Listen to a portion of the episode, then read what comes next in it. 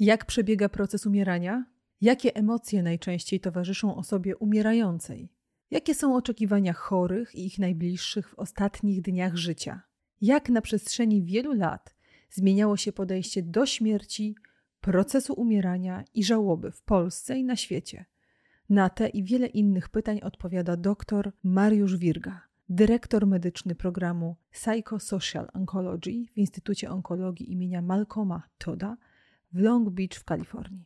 Podcast ten powstał we współpracy z Kanal Plus Online z okazji premiery serialu Minuta Ciszy, pierwszego polskiego serialu pokazującego zaplecze branży funeralnej. Ja nazywam się Joanna Flis i zapraszam do wysłuchania podcastu.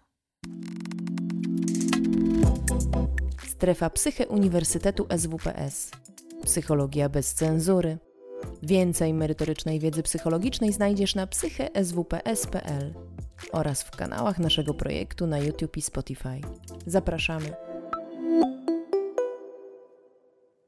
Dzień dobry, bardzo mi miło gościć Ciebie w podcaście Strefy Psyche Uniwersytetu SWPS. Dziękuję e, bardzo za zaproszenie. Dzień dobry, witam Ciebie serdecznie i też wszystkich słuchaczy. No i ja też witam wszystkich słuchaczy, szczególnie, że dzisiaj temat myślę sobie jest wymagający, więc gratuluję też odwagi wszystkim, którzy włączyli dzisiejszy odcinek, bo dziś będziemy rozmawiać o umieraniu. Dziękuję bardzo. Właśnie to jest jeden z moich ulubionych tematów. Tak się składa. E, dlaczego jest to jeden z moich ulubionych tematów? Ponieważ od mojego mentora, e, doktora Karla Simontona, e, onkologa, radioterapeuty, który potem stał się psychoterapeutą, nauczyłem się, że to, co pomaga nam żyć, pomaga nam umierać. To, co pomaga nam umierać, pomaga nam żyć. I potem odkryłem stwierdzenie Epikteta. On powiedział, że sztuka umierania i sztuka życia to jest jedno i to samo. E, także e, jest to stała nauka i na pewno to, że te umiejętności nam się przydają. No poczekaj, jakie to są umiejętności, bo od razu mi przychodzę. Wiesz, szukam w głowie i zastanawiam się, co z życia pomoże mi umrzeć, a co ze śmierci może się przyczynić do mojego lepszego życia. To co, cofnijmy się. Jeżeli bym chciał umrzeć jakąś tam śmiercią, to ważne, żebym tak żył. Czyli jeżeli ja chcę umrzeć ze spokojem umysłu, ważne, żebym kultywował w swoim życiu spokój umysłu. Jeżeli chcę umrzeć otoczony ludźmi, którzy mnie kochają, ważne jest, żebym żył otoczony ludźmi, którzy mnie kochają.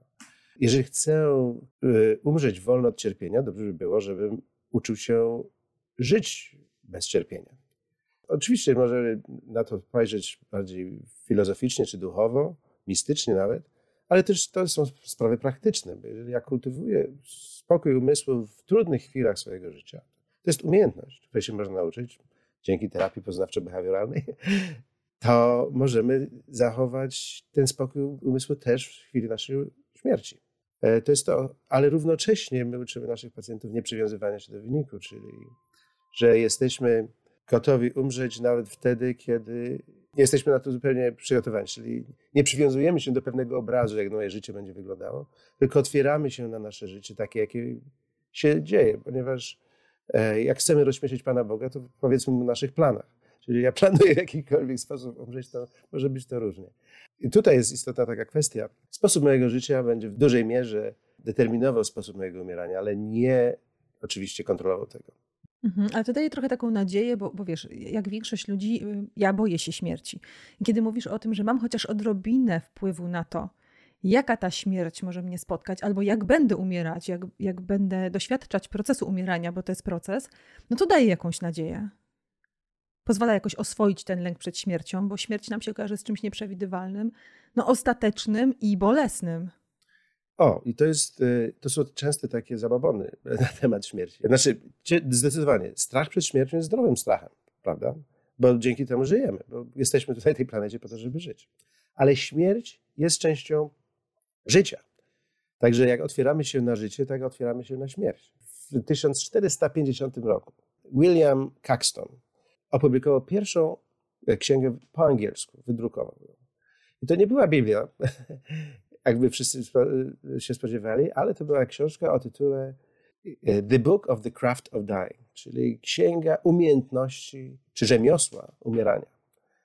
I ona była bestsellerem przez kilkaset lat. I się bardzo dobrze sprzedawała. Dlaczego? Bo w tamtych czasach śmierć była widoczna. Ludzie umierali, dzieci umierały rodzicom, rodzice umierały dzieciom. To, co teraz jest schowane w szpitalach i tak dalej, działo się w naszych domach. I dlatego ta, była konieczność tego, żebyśmy wiedzieli, co w tej sytuacji robić. I ta książka jest świetna, bo jest ilustrowana różnymi komiksami, także jest, bardzo to lubię, jak w książce jest dużo rysunków. I, właśnie różne etapy, co osoba umierająca ma robić, ale też są instrukcje dla osób wokół tej osoby, jak mają być, jak się mają zachowywać. Oczywiście Caxton był wielkim oszustem, Zresztą wydał bardzo dużo śmiesznych rzeczy. Część z nich nas wymyślał sam, jak e, o niektórych filozofach z głowy pisał e, i cytaty jego sam w sobie wstawiał, jak w dzisiejszym internecie. Ale ta książka okazała się być plagiatem. Plagiatem książki, która na kontynentalnej Europie od dawna krążyła pod tytułem Ars Morendi, czyli Sztuka umierania. Także te księgi były bardzo popularne w tamtych czasach, były nam potrzebne. A z czasem, jak y, y, urbanizacja się zwiększyła, powstały szpitale, rozdrobienie też społeczne, ludzie zaczęli umierać z dala od domów, z dala od bliskich, e, otoczeni profesjonalistami. Poza tym te śmierci zostały przesunięte w czasie, bo więcej tych śmierci się odbywa jednak e, u starszych osób. Już nie mamy tyle osób umierających na choroby zakaźne, które dziesiątkowały dzieci i młodych ludzi. E, także, także to się też zmieniło. Także wiele się zmieniło. I ponieważ w dużej mierze o, sanitacja, czyli kanalizacja e, e, miast też zmniejszyła ilość śmierci z powodu chorób zakaźnych, a do tego rozwój medycyny i antybiotyków. I dlatego ludzie, którzy kiedyś umierali, przestali umierać. Czyli w pewnym momencie ta śmierć stała się jak gdyby naszym wrogiem, bo bo zaczęliśmy, potrafiliśmy ją odsuwać. Tak? I śmierć zaczynała być odczuwana jako porażka, ale kiedyś tak nie było. To jest relatywnie nowe. Pamiętaj. No właśnie, kiedyś czytałam taką książkę, jak próbowałam oswoić swój własny lęk przed śmiercią, ale też pomyśleć o tym, jak mogę z pacjentami pracować nad lękiem przed śmiercią. Czytałam książkę Irwina Jaloma, Patrząc w słońce, w której on zbiera swój życiowy dorobek w pracy nad śmiercią. I on dokładnie w tej książce dowodzi tego, że jeżeli nie mamy kontaktu ze swoją śmiertelnością, to nie mamy kontaktu z dobrym życiem, nie mamy kontaktu z życiem, bo to właśnie świadomość śmierci y, motywuje nas do dobrego życia. Więc to by trochę, wiesz, łącząc to z tym, o czym mówisz, to trochę pokazuje, dlaczego część z nas nie dostrzega sensu, a dopiero zaczyna dostrzegać sens w sytuacji ostatecznej, choroby na przykład. Tak jest. Y, to jest, dlatego się mówiło o memento mori e, ponad 2000 lat temu. Pamiętaj o śmierci. To jest, to jest istotne, żebyśmy że śmierć i nasza śmiertelność dodaje pewnej ostrości naszej wizji, naszego życia. Tak, tak jak światło potrzebuje cienia, prawda? Jak widzimy coś oświetlone, jest w pełni, jeżeli patrzymy równo ze światłem, to wszystko wydaje się płaskie. Natomiast jak słońce wschodzi czy zachodzi, te cienie są dłuższe i można widzieć e, kontrasty i fakturę e, krajobrazu przed nami. Podobnie dzięki śmierci możemy bardziej kontrastowo i wyraźnie widzieć życie.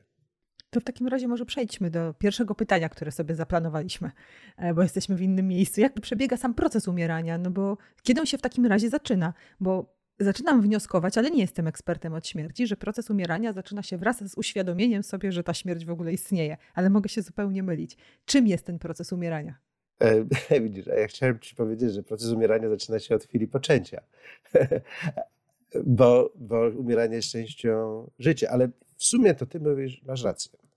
Mniej więcej w wieku 6 do 8 lat, 6 lat e, dzieci zaczynają być świadome umierania, a swojej śmiertelności mniej więcej około 10 lat. Tak, tak mi się wydaje, o ile pamiętam dobrze. Masz rację, że to mogą być wczesne sposoby, nasze, nasze, nasze umieranie się zaczyna. Ale też nasze umieranie się zaczyna, jak obserwujemy, jak nasi rodzice radzą sobie ze śmierciami ich otaczających. Tak? Jeżeli mamy zwierzęta domowe, co się dzieje, gdy nam zwierzę domowe umrze? Tak? Co rodzina wtedy robi? Znam przypadek, że jak e, chłopiec pojechał na wakacje, a chomik w międzyczasie zmarł, to rodzice kupili takiego samego chomika. I dziecko wróciło, to podejrzewało, że to nie jest ten sam chomik, bo, to, bo jednak potrafiło powiedzieć, że trochę twarz wygląda inaczej. Ale potem okazało się, że chomik ma, jest w ciąży a to był chłopiec, który umarł. Także, także podkładamy różne rzeczy, żeby, żeby inaczej, żeby dziecko chronić przed śmiercią, a w ten sposób odbieramy temu dziecku możliwość uczenia się, jak sobie z tą śmiercią radzić. Mhm. A jaki jest w takim razie sam proces odchodzenia? Bo jak ta śmierć wygląda w praktyce? Najpierw e, może dochodzić do pewnego wycofania. Taka osoba może mieć mniejsze zainteresowanie tym, by być z innymi, czy blisko innych. Czyli może nie być zainteresowana, żeby wiele osób wokół niej było. Ale to też jest sprawa indywidualna. Niektórzy lubią e, być e, w centrum uwagi e, czasami. Ważne jest, żebyśmy pamiętali, że nawet jeżeli niektóre zmysły, czy wzrok, czy dotyk, czy zapach może się zmieniać, zmysł słuchu z reguły pozostaje aż do końca. Także to, co mówimy do takiej osoby umierającej, to jest istotne, żebyśmy byli świadomi tego, że nawet jeżeli ta osoba nie pokazuje żadnej reakcji na to, co mówimy, wcale nie znaczy, że ta osoba nas nie słyszy. I teraz co się dzieje? Dzieje się też to, że oczywiście jest mniejsza aktywność ruchowa, e, chociaż niektórzy, którzy mają problem z własną śmiertelnością, mogą być pobudzeni. Ale do tego przejdziemy może za chwilę. Ale jedna rzecz jest nasz spadek potrzeb fizjologicznych. To znaczy, że zanika potrzeba jedzenia i picia. I to jest bardzo istotne, że to jest naturalny proces. Nasze ciało umie umierać. Ludzie umierali od blisko 300 tysięcy lat i dotychczas wszystkim się udało. Także e, nasze ciało wie, jak umierać. I po prostu zaufać ciału. Ale to trudno ufać ciału, jak wiesz. Myślę sobie, że wszędzie chcemy ze śmiercią walczyć. E, I myślę sobie o tych wszystkich e, rodzinach, które dożywiają swoich bliskich jakimiś e, suplementami, różnymi takimi tymi jogurcikami, odżywkami, na siłę karmią. Bo też kiedy możesz zdecydować o tym, towarzysząc takiej osobie, że okej, okay, to ciało wie jak umierać, to nie ratuje. Wiesz, myślę sobie o takich moralnych dylematach albo po prostu emocjonalnych dylematach osób towarzyszących. To są istotne dylematy moralne i ważne jest, żebyśmy rozmawiali na ten temat. I to, to, co dzisiaj nagrywamy, jest taką rozmową, żeby zachęcić ludzi do rozmawiania na ten temat. Także my nie rozwiążemy naszą rozmową ludzkich dylematów, ale przez to, że może zaczną rozmawiać na ten temat, będą świadomi tych dylematów i będą mogli zgodnie z własnym sumieniem do tego podejść. A równocześnie oparty na faktach. Bo dokarmianie osoby, której już e, przewód pokarmowy się zamyka, jest tylko przyczynkiem do większego cierpienia. Chociażby dać mu kroplówkę, żeby go nawodnić, bo trzeba go nawodnić. To niestety będzie prowadziło do opuchlizny w tym okresie przed śmiercią. Tak? Dlatego mówię, że to jest umiejętność pewna, żebyśmy. Umiejętności są oparte na pewnej wiedzy, a umiejętność to jest stosowanie tej wiedzy w praktyce. I teraz, jeżeli ja wiem, i zaufam, aha, czyli ludzie w ten sposób umierają, ważne jest, żebym na siłę nie dokarmiał tej osoby, na siłę nie dowadniał, bo wtedy może dojść do zachłycnięcia i niepotrzebnych e, dodatkowych komplikacji i pogorszenia jakości umierania. Bo umieranie może być dobre. To jest strasznie ważne, że w ogóle wymieniasz to słowo, jakim jest jakość umierania. Myślę sobie, że niewiele jest takich przestrzeni, gdzie ludzie podejmują dyskusję na temat tego, że umieranie może mieć jakąś jakość. To znaczy, większość z nas chciałaby umrzeć we śnie i we własnym łóżku, czyli dobrze i niezauważenie, ale tych rozmów publicznych, takiego dyskursu publicznego na temat jakości umierania nie ma. Właśnie wydaje nam się, że mamy tylko wybór między cierpieć albo nie cierpieć. Spotkałem się z osobami, które do śmierci autentycznie, świadomie się przygotowywały. Miałem to szczęście, że dosyć wcześnie w mojej pracy byłem świadkiem pięknych śmierci. Oczywiście byłem też świadkiem wielu śmierci, które były bolesne, ale widziałem, że rodzina i osoba umierająca mieli duży wpływ na jakość tej śmierci. E, I oczywiście też mówimy o, o dobrej opiece paliatywnej i, i, i właściwym zastosowaniu opieki paliatywnej. Notabene wczesne zastosowanie opieki paliatywnej przedłuża życie, okazuje się. Czyli jeżeli opieka paliatywna to jest właśnie palium, czyli płaszcz, czyli otoczenie pacjenta taką opieką, ochroną i zwracanie uwagi właśnie na te różne objawy, jakie osoba może mieć i ich łagodzenie. Czy to może być ból, szczególnie, czy to może być niepokój. Ale pamiętajmy, że wiele osób umiera zdrowo. Tak? I my nie musimy być na nic chorzy, żeby umrzeć. Takie zdrowa śmierć, e, rzadko się zdarza przed 85 rokiem życia, ale też się zdarza. Także, e, także nie, nie, musimy być chorzy, nie musimy być w bólu, żeby umrzeć. Ale jeżeli ten ból jest, jeżeli jest jakieś cierpienie, to ważne, żebyśmy umieli do niego się odnieść.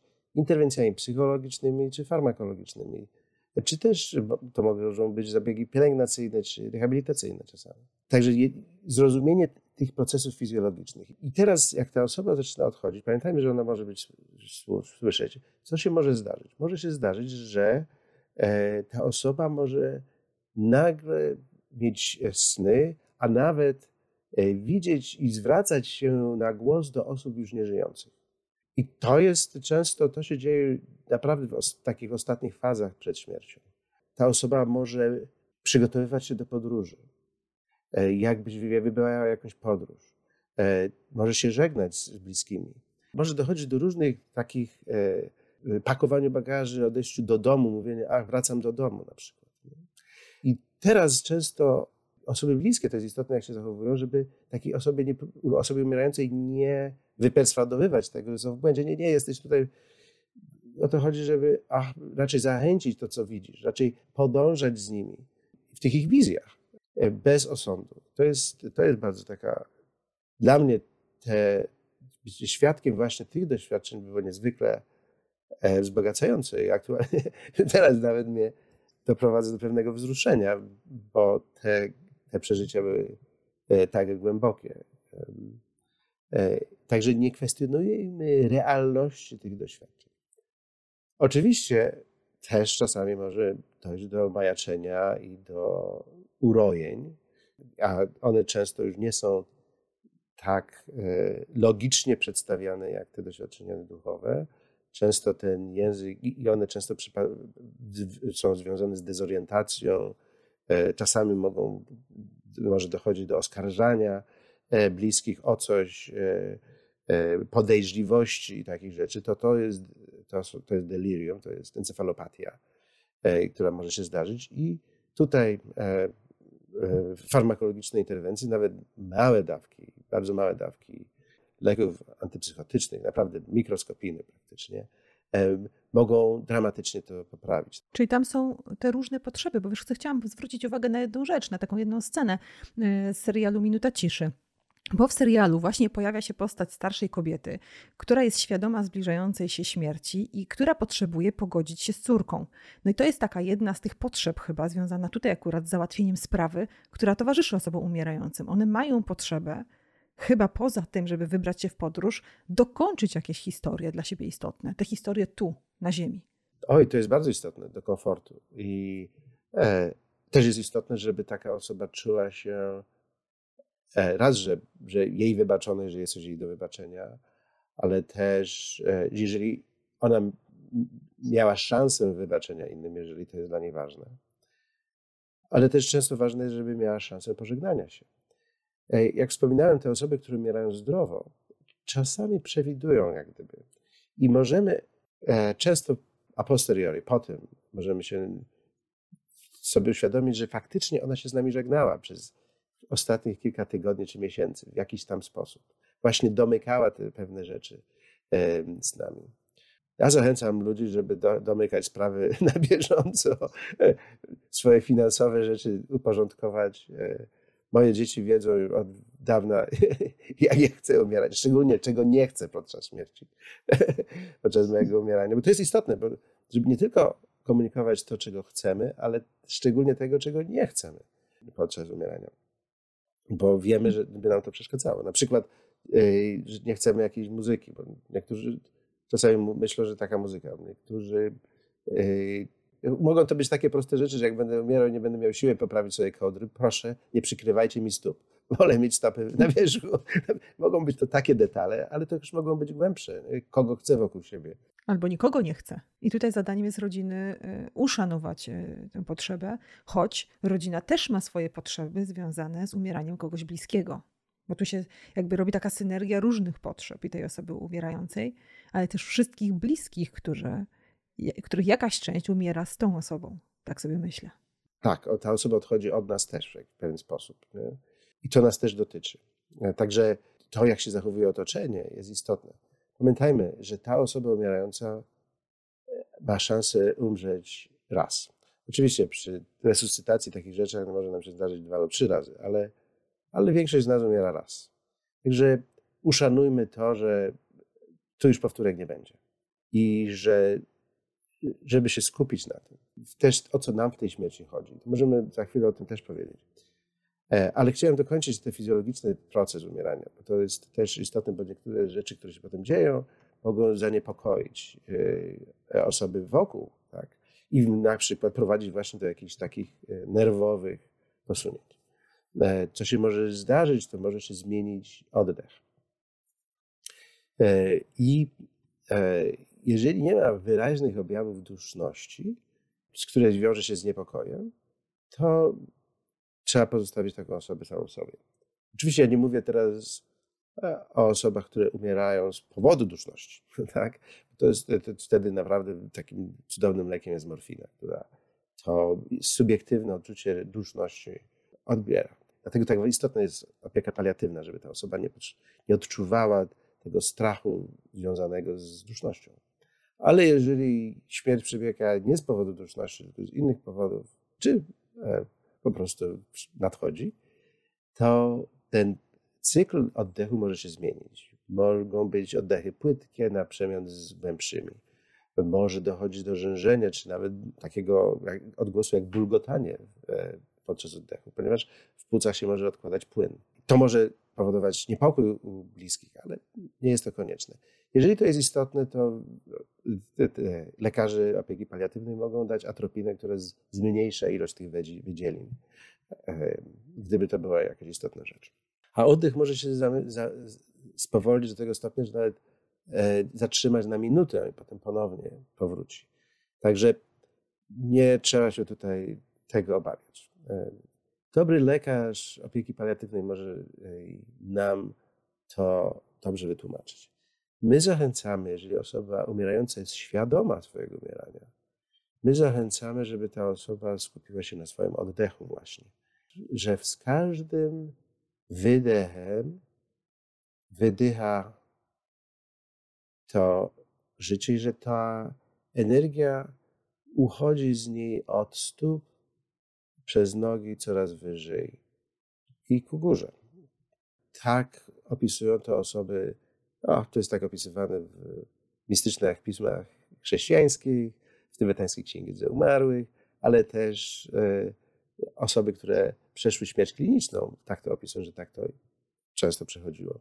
I teraz istotne jest, żeby osoby wokół też miały taką możliwość, żeby osoby wokół też przyjęły taki spokój przez spokojne wydychanie. Ten oddech jest istotny i naprawdę nie musimy mówić do tej osoby przez cały czas, że może być cisza. Nasza obecność jest największym darem, jaki możemy dać osobie, jakiejkolwiek osobie.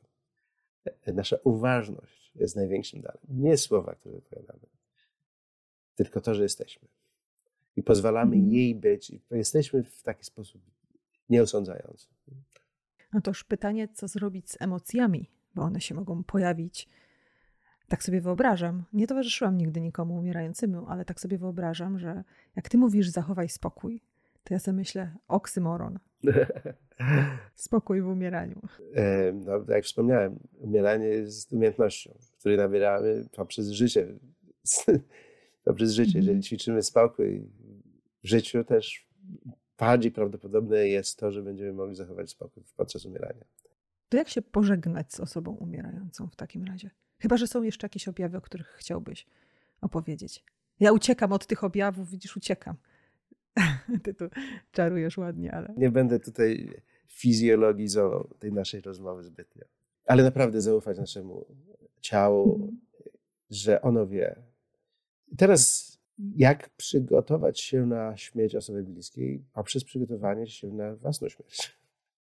Mhm w, naszej, w terapii sejmontonowskiej wszyscy terapeuci, których szkolimy, którzy przechodzą przez szkolenie pierwszy raz, nasze szkolenia są zawsze o obecności pacjentów i ich rodzin. Także szkolący się widzą, co się dzieje i są świadkami tego, ale ci, którzy przechodzą pierwszy raz, przechodzą przez te wszystkie same ćwiczenia, które przechodzą pacjenci. I też mamy całą sesję na temat śmierci i umierania, o której mówimy, o grupach prze, przekonań, które istnieją wokół śmierci i umierania, jak do nich się odnieść, a równocześnie też robimy ćwiczenie umierania w naszej wyobraźni, gdzie wyobrażamy sobie naszą własną śmierć. Oj, strasznie Ci jakoś dziękuję za to, z jakim Ty spokojem to mówisz i w jaki sposób opowiadasz. Przepraszam, że tak się wcięłam, ale jestem po prostu pod wrażeniem, bo śmierć zawsze wydawała mi się czymś gwałtownym, czymś niezgodnym z życiem, tak jakby się wdzierała pomiędzy e, nas żywych i po prostu zsiała pustoszenie, a nie ma tu na nią miejsca. I odczarowujesz mi w tej chwili e, te wyobrażenia. Tak jest i właśnie to odczarowanie, to, to też te, to ćwiczenie, czy ta medytacja, czy jak tokolwiek nazwiemy, e, pozwala ludziom też skonfrontować się z własnymi przekonaniami i, i wtedy mamy też czas na to, żeby żeby tym osobom przeżywającym własną śmierć też pomóc, przepracować to, co podczas tego ćwiczenia wychodzi. Ale najczęściej większość osób, które przechodzi przez to ćwiczenie, się jego boi na początku. Gdy, gdy omawiamy na początku zajęć, y, że co w planie jest i że na tamtej sesji e, będzie śmierć umierania, ludzie mówią, ach, na to nie przychodzę. A jedna pacjentka mówi, nie, nie umieraj, zanim nie umrzesz. Bo czasami się tak, tak się boimy śmierci, że nie możemy żyć. A potem się okazuje, że to ćwiczenie było jednym z najbardziej budujących. Często tak jest, zresztą też wiesz doskonale w terapii, że jeżeli pacjent przejdzie przez jakiś trudny proces e, i przejdzie go na drugą stronę, to jest pewien taki rodzaj haju, takiego, właśnie takiego oczyszczenia może dać właśnie ta, to ćwiczenie. Ja ci zdradzę tajemnicę, że ja raz umarłam. Umarłam na oddychaniu holotropowym. I najbardziej na świecie bałam się śmierci i wiedziałam, że niektórzy w trakcie oddychania holotropowego przechodzą własną śmierć, mają takie poczucie wyjścia poza ciało. I myślałam sobie, wszystko tylko nie to na tym oddychaniu holotropowym. I oczywiście w pierwszej sesji oddychania holotropowego doświadczyłam właśnie tego. I, I to był chyba pierwszy moment w moim życiu, e, w którym poczułam, że śmierć jest e, czymś, może być czymś przyjemnym. Tak jest. Tak jest. Do, do tych z Państwa, którzy chcieliby więcej e, się dowiedzieć na temat całego procesu, jak się przygotowywać, w mojej książeczce Zwyciężyć chorobę. E, możecie Państwo znaleźć tam jest rozdział na ten temat. I to ćwiczenie w ówczesnej formie, bo to nie jest obecna forma, jest tam też e, opisane, także możecie Państwo sobie to, że tak powiem, zaaplikować. Jedna rzecz istotna. Pamiętam, że jak pierwszy raz omawiałem to, by, to były lata, koniec lat 80. Kiedyś na jakimś spotkaniu psychologu i psychoterapeuty. Pamiętaj, że ja wtedy byłem e, skromnym rezydentem z patologii. Ja zacząłem pracować z chorymi e, psychoterapeutycznymi jako rezydent z patologii. Także wśród tych psychologów bardzo czułem się no, nie na miejscu, że jestem niewykwalifikowany i tak dalej. No ale zapytano mnie, jak właśnie pracuję z tymi chorymi i właśnie powiedziałem o tej śmierci, o tej sesji umierania i zarzucono mi, że to się może stać samospełniającym proroctwem. A ja mówię, przepraszam was bardzo, ale muszę was rozczarować, bo wy wszyscy tutaj umrzecie. czy to ćwiczenie wykonacie, czy nie. Ale to jest dobra, wiesz, jakby dobra anegdota też o tym, że nawet ludzie wykwalifikowani psycholodzy boją się, że te mechanizmy obronne pracują. Byle tego nie dotknąć, bo może się zarażę nie? tą śmiertelnością. Tak, tak. E, ale to jest naturalne. Także ważne jest, że, że jeżeli my jesteśmy, prowadząc do tego oryginalnego pytania, jak się przygotowywać na, na świeżych osoby bliskie, to jest przygotowywanie własnej śmierci. I tak samo jako, jest, jako terapeuci, dobrze by było, żebyśmy przećwiczyli własną śmierć. Zapraszam na nasze sesje. I to wtedy powoduje, że nie będziemy przynosili aż takiego bagażu. Zawsze jakiś tam bagaż przyniesiemy ze sobą. I teraz, istotne, co, jeżeli wiemy, że, jest, że będziemy z osobą umierającą, przede wszystkim brak pośpiechu. Naprawdę zapewnić sobie to, że mamy czas. I teraz zastanowić się, o co mi w tym procesie chodzi. Zanim ja przyjdę do tej osoby, czego ja chcę od tego doświadczenia. Tak? I czy chcę się pożegnać, czy chcę wybaczenia, czy chcę, e, czy może chcę się upewnić, że jestem w testamencie uwzględniony, e, czy chcę wyrazić to, jak bardzo kocham tę osobę, czy zademonstrować innym, jak bardzo kocham tę osobę. I teraz ważne jest, żebym podszedł do tego sam, bez osądu. Tutaj naprawdę uświadomić sobie wszystkie te rzeczy Czy jeżeli jestem dzieckiem, żeby się okazało, że podczas tego momentu udowodnię mamusi, że byłem zawsze najlepszym synkiem. Tak? E, naprawdę przyznać się do tego, jeżeli to jest. No tylko wtedy możemy to okiełznać, że sobie uświadomimy. I wszystkie emocje są wyrazem jakiejś naszych wartości. Jeżeli na przykład boję się, że się rozkleję, na przykład, że będę płakał, też się tego nie bać. Tylko, żeby zrozumieć, czy ja tym małym płaczem e, będę wspierał ten proces. I tutaj podstawowym elementem, żeby cokolwiek ja przynoszę, podstawowym elementem jest to, żebym sobie przypominał, że to jest o tej osobie umierającej i co ja przynoszę, to jest to, żeby dać jej pozwolenie na śmierć. Wyrazić to, czyli, czyli obojętnie przede wszystkim uświadomić sobie to, z czym ja się zgłaszam e, tutaj, a druga rzecz, z czym ja, co ja przynoszę do tego momentu, a następnym krokiem jest to, ale przede wszystkim moim zadaniem jest zapewnić tę osobę umierającą, że z mojej perspektywy jest wolna i może umierać. Ja będę odczuwał żal. I tej, z tej perspektywy łzy są bardzo y, na miejscu. Czyli mamo, będzie mi dzisiaj brak, ale rozumiem, że jest to naturalny proces. E, będziesz ze mną zawsze, nigdy cię nie zapomnę. A kiedy to jest śmierć dziecka? Kiedy to nie jest naturalny proces? Brata, dziecka partnera. Bo wiesz, jak coś się dzieje w zgodzie z naturą, to jeszcze mamy na to zgodę, ale są rzeczy, które no, wydaje nam się, że nie są w zgodzie z naturą. No tak, i to jest właśnie to, co my myślimy o naturze. W naturze nic się nie dzieje, co nie jest naturalne. Przepraszam. E, śmierć dziecka jest niezwykle bolesna. I czy śmierć rodzeństwa. Inną jeszcze śmiercią, taką bardzo bolesną jest śmierć, na przykład przy niedokończonym samobójstwie, kiedy E, to samobójstwo nie do końca się udało, doprowadza do śmierci, ale niestety przedłużonej śmierci. Tutaj to jest wiele rzeczy do rozpakowania w takiej sytuacji, ale zawsze podstawowym elementem jest moje założenie, że ja nie chcę, żebyś umierał w takich nagłych sytuacjach, ale jeżeli to jest czas, to jestem z tobą i, i jest to o tobie, nie o mnie. Czyli przeszkadzają nam takie założenia, że istnieje coś takiego jak naturalny porządek świata, że to dzieci chowają rodziców. Przeszkadza nam to w przyjmowaniu śmierci innych osób. Wiesz, w psychologii o tym mówimy, że to, co burzy ten naturalny porządek, będzie, będzie, będzie generowało traumę. Nie? Trauma niestety jest częścią natury. Mhm. E, nasi przodkowie, powiedzmy 20 tysięcy, no, 10 tysięcy lat temu, jak rolnictwo się zaczęło, tak? To nie wiadomo, czy nam płody rolne wystarczą do, do końca zimy, tak? Które zgromadziliśmy. Czy na przykład jakieś zwierzęta się tam nie, do tego nie dostaną. Czy, e, czy się nie zepsuje, bo po prostu nie, niedobrze to przechowywaliśmy, czy coś. Także śmierć niestety e, była e, i, i, i trauma, i stres. To jest część no, niestety natury. Teraz, co mi się podoba, że współcześnie pracując z traumą, dużo więcej jest zrozumienia, że niestety my wszyscy jesteśmy w jakiś tam sposób poharatani. I to, że możemy do tego się odnieść, e, wspólnie rozumieć siebie nawzajem bez osądu, to jest, to jest piękne. Ale pamiętajmy, że coś się w naturze dzieje, to to jest naturalne. Może to być częstsze lub rzadsze. Myślę, że sztucznym jest wymaganie od tego, żeby zawsze działo się tak, jak ja bym chciał. Mhm. Że możemy nad tym porządkiem zapanować. Nie? My niczego nie kontrolujemy w tym życiu. No właśnie.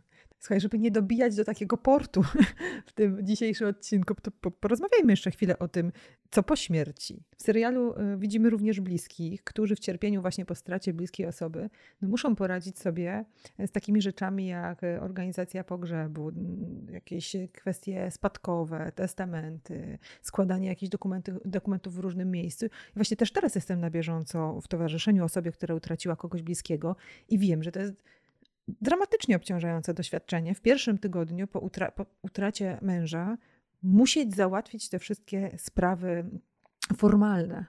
To jest obciążające. To jest niezwykle obciążające i trudno to wszystko opanować, e, faktycznie, i, i na, na, na, szybko i tak dalej, żeby to wszystko się zgrało, zaprosić ludzi. I tutaj istotne jest, żebyśmy się podzielili zadaniami. Podzielili się zadaniami i rozdali te zadania, żeby nas zastanowić się, co kto ma zrobić kiedy. Tak?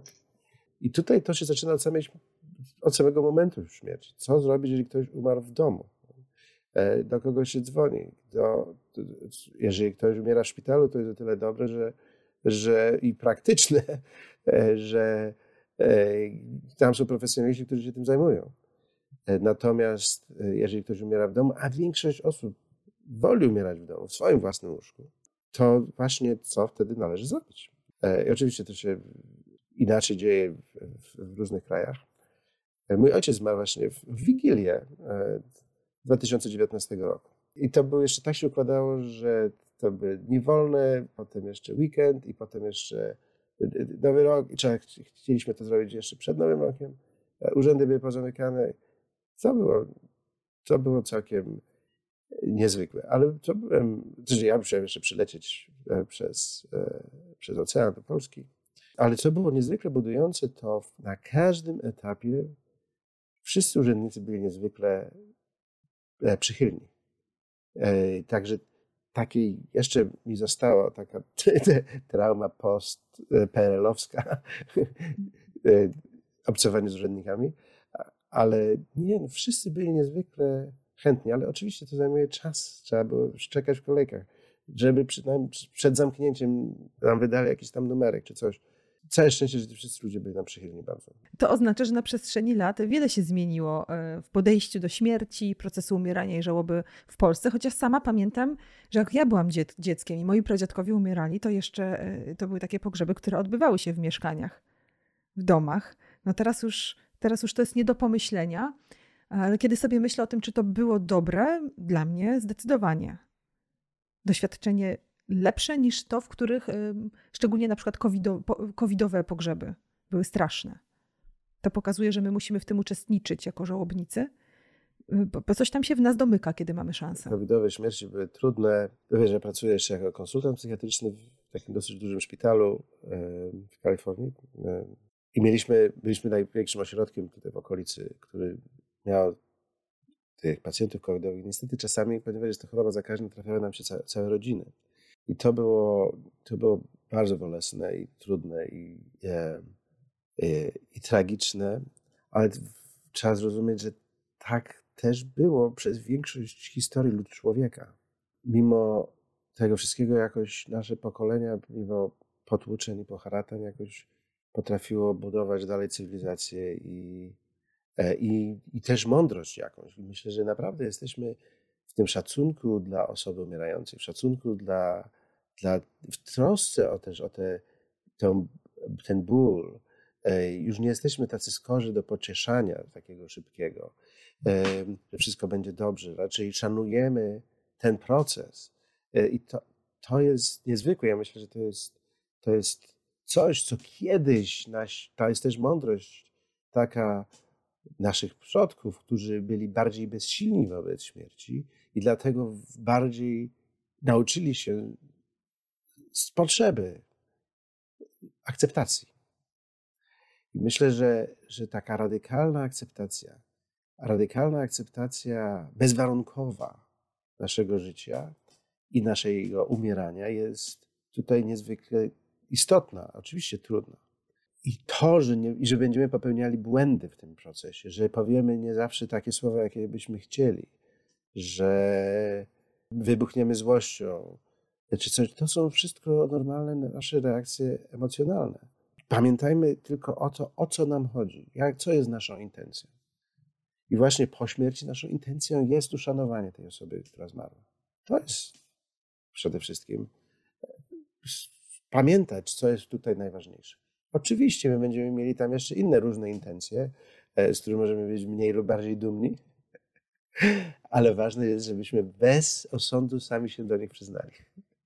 Wtedy będziemy dużo lepiej rozumieli samych siebie i mogli realizować tą najwyższą intencję e, towarzyszenia umieraniu, umierają, procesowi umierania, potem procesowi żałoby i żegnania tej osoby. Jest jeszcze jedna rzecz, której nie powiedziałem, a myślę, że to jest istotne, że, że często właśnie w imię miłości my robimy wiele takich no, brzydkich rzeczy. I jedną z takich rzeczy, które niestety się zdarza, jak powiedziałem wcześniej, że e, płacz i smutek jest na miejscu, i, ale jeżeli ten przekaz jest przez cały czas, że pamiętaj, my, wszystko z nami będzie w porządku, z tymi sami, my, którzy pozostajemy i z tobą też wszystko będzie w porządku. Będziemy płakali, będzie nam żal, ale damy sobie radę. I żeby ten przekaz pozwolenia na tę śmierć był. Ale nie z miłości, och, kochana mamusiu, tak Ciebie kochamy, nie odchodź, nie odchodź, co my bez Ciebie zrobimy, biedacy. To niestety nie pomaga. No ale nam się może wydawać, że, że wiesz, miarą miłości jest ta miara właśnie cierpienia i niezgody. Jakbyśmy tak, wiesz, jak jesteś specjalistą, to wiesz, że tak nie jest. Ale kiedy popatrzymy na te takie kulturowe, jakieś takie artefakty dotyczące tego, jak należy tą żałobę przeżyć, oglądamy filmy, seriale i oglądamy e, różne takie dramatyczne sceny, to nam się wydaje, że skoro ja nie rwę szat i skoro ja nie padam na kolana i nie błagam osoby umierającej o to, aby została, to nie kocham wystarczająco. Popatrz, jak często ludzie mówią, że no, na tym pogrzebie to ona nie wyglądała na taką, która cierpi. A ty mówisz coś zupełnie innego, nie? że nie o to chodzi żeby nie obciążać kogoś. Tak jest. No, uwolnić się tego osądu. Na każdym kroku. Osądu, e, osądu osób wokół nas. Poczucie humoru jest też dobre. w tym całym procesie. Poczucie humoru jest dobre, ale ważne jest, żeby nie rozweselać nikogo na siłę. Tak? Jeżeli podejdziemy do tego, jak do każdego, każdej chwili życia, że naprawdę w chwilach e, nawet żałoby jest też miejsce na na humor, na śmiech. My czasami na siłę chcemy zachować powagę. Akurat przypomina mi się, jak byłem obecny przy śmierci Karla Simontona. Akurat tak się złożyło, że byłem obecny przy jego śmierci. Mm. I jego najmłodsze dzieci e, tam przyjechały, już byli, były osobami dorosłymi. I pamiętam, że e, e, rytm serca Karla się normalizował jak opowiadaliśmy, jego stare dowcipy, które tych dzieci nie znały, bo to były tak stare, takie suchary to były, że one były za młode. A Karol był całkiem rubaszny, także e, nie nadają się do powtarzania. Wiele z tych dowcipów nie nadaje się do powtarzania. Ale wiesz, umierał w takim razie tak, jak żył. To trochę jest blisko tej puenty, znaczy to jest taka puenta, która jest blisko tego, co powiedziałeś na początku, że śmierć jest taka jak życie tej osoby. Czyli on umierał tak, jak żył. Tak jest. On e, uwielbiał się śmiać. E, zresztą jak opowiadał dowcipy, to sam się z nich śmiał i miał, trudno było dokończyć. E, e, bo e, oczywiście ja też się razem z nim śmiałem, bo znałem te jego wszystkie dowcipy, ale mi to nie przeszkadzało, że je powtarza. I oczywiście założyłem, że jego dzieciaki też znały te, te, te, te dowcipy, ale jakoś były oszczędzone. także, także z jednej strony ważne, żebyśmy się byli świadomi, po co tam jesteśmy, ale z drugiej strony nie cenzurowali się aż tak zbytnio. Zdarzyć, może się zdarzyć, że coś powiemy, czy zrobimy, że może nie być najlepsze, ale po to jesteśmy tam wszyscy, żebyśmy siebie nawzajem wspierali, też w tym, żebyśmy szczerze sobie powiedzieli, hej, może to zróbmy tak i tak. A mógłbyś na koniec naszego dzisiejszego spotkania podrzucić nam jakieś rekomendacje lekturowe, jakieś Twoje źródła, inspiracji, coś po co może nasz słuchacz sięgnąć? Ta moja książeczka z dawien dawna, Zwyciężyć chorobę, ona tam ma parę e, fajnych, jest cały rozdział na śmierci umierania. Jest niedługi, bardzo łatwo go przeczytać. E, ale jeżeli ktoś chce się głębiej za, zanurzyć w ten temat, to właśnie taką, e, napisaliśmy taki dziewięciostronicowy, taką broszurę, pod tytułem Do końca i ona, udostępnimy ją na stronach simonton.pl ukośnik do końca. Jedno słowo. Tam co udostępnimy. Tybetańska księga e, Życie i umierania Sodziala Rinpoche, ale nie całe, nie czytajcie całej. Pierwsze 100 stron. Potem to jest taka głęboka filozofia e, buddyjska, która może nie zawsze jest, jest potrzebna. Raymond Moody, którego spotkałem też osobiście, to jest człowiek, który pierwszy robił szerokie badania na temat osób, które przeżyły śmierć kliniczną. I on, jego pierwsza książka, też w Polsce się udała dawno temu, e, Życie po życiu, ale też były inne permutacje e, tej książki. I on zrobił też dużo badań, także ci z Państwa, którzy są zainteresowani, jest e, cała literatura na ten temat dostępna naukowa. I skupiające się właśnie na jakości umierania, bo my ten jakość, na tę jakość mamy wpływ poprzez umiejętności. Nie polecam książki Kibler-Ross, mimo że e, ponieważ te, te stadia radzenia sobie ze śmiercią, nadchodzącą śmiercią, czy po śmierci, czy żałobą, one przebiegają e, tak nieliniowo. One, możemy w tego samego dnia być we wszystkich stadiach. A na pewno na koniec możemy wspólnie zachęcić naszych słuchaczy do obejrzenia serialu Minuta Ciszy, który dostępny jest w serwisie streamingowym, właśnie Kanal Plus Online. Mhm. O, wiesz co? E, mój przyjaciel świętej pamięci Jan Kaczkowski przecież. W jego książkach on za życia był przykładem, jak sobie radził z, ze śmiercią. I właśnie wiedząc, że umiera, żył na pełnej petardzie wspaniały człowiek, e, wspaniały mówca e, i zachęcam tej lektury jego książek też. E, nie, niezwykle też polecam. Także dziękuję, że mi przypomniałeś. No oczywiście, serial. Tak. Dziękuję Ci w takim razie za bardzo inspirującą rozmowę. No i Państwa już teraz zapraszam na kolejne podcasty Strefy Psyche Uniwersytetu SWPS. Zachęcam Państwa do subskrypcji naszych kanałów na YouTubie, na Spotify, aby być na bieżąco z publikowanymi materiałami. Do usłyszenia. Dziękuję bardzo i też do usłyszenia.